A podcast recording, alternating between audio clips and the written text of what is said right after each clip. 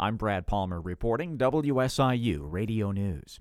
The future of Cape Air's service at Veterans Airport of Southern Illinois is hanging in the balance as the regional provider enters into a rebidding process.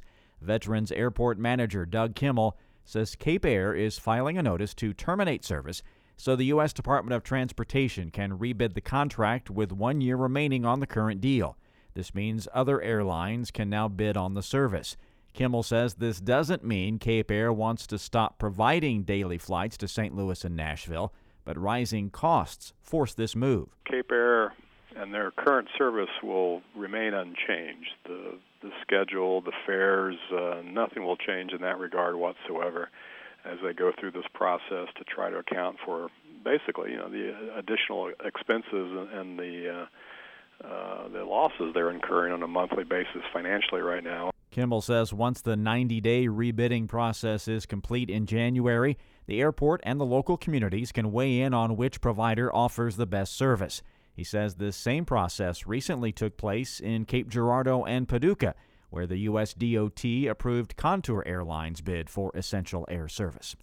The U.S. Department of Housing and Urban Development's decision to close the Connell Smith housing facility in Cairo is sparking concern from 12th District Congressman Mike Bost.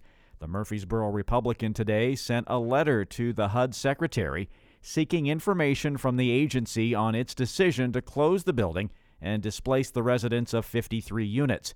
HUD assumed control of the Alexander County Housing Authority in February 2016, citing years of mismanagement after a review found roaches, mold, electrical and plumbing issues, and appliances that didn't work. Bost says he understands HUD is now planning on relocating all residents currently living in the Smith building after several studies raised concerns with the structural integrity of the apartment complex and its ability to withstand seismic activity. In his letter, the congressman writes The well being of the 53 families residing in the building is paramount to ensure they're living in safe conditions. A Marion teen is in custody in connection to a shooting incident in Carbondale. Marion police say they arrested the male juvenile this morning at Marion High School. The arrest came after an MPD officer recognized the teen and knew there was an active warrant out for his arrest. The warrant was for unlawful use of a weapon. After a brief scuffle, police say the teen was taken into custody and delivered to Carbondale police for questioning. One person died and another is in serious condition after a fire this past weekend in Marion. The Marion Fire Department reports the deceased victim succumbed to the fire in a residence at 601 South Market at around 2:30 Saturday morning. After arriving on the scene, the fire officer was told both victims were outside the structure with major injuries. Marion Fire Chief Tim Barnett says his department and the state fire marshal are investigating the cause of the blaze. Only 6% of pediatric ICU beds in Illinois are available right now. WBEZ's Adora Namigadde reports. The Illinois Department of Public Health says that's because of a sharp increase in severe childhood respiratory infections. The department notified hospitals last week that reducing non vaccine preventable infections like RSV is key. There are 289 pediatric ICU beds in the state. About half are in Chicago.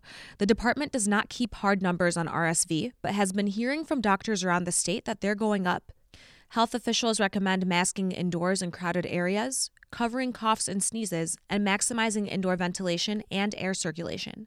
And IDPH Director Dr. Sameer Vohra recommends parents get their children vaccinated and boosted against COVID 19 and the flu to keep them safe. Adora Namigadde, WBEZ News. I'm Brad Palmer reporting WSIU Radio News.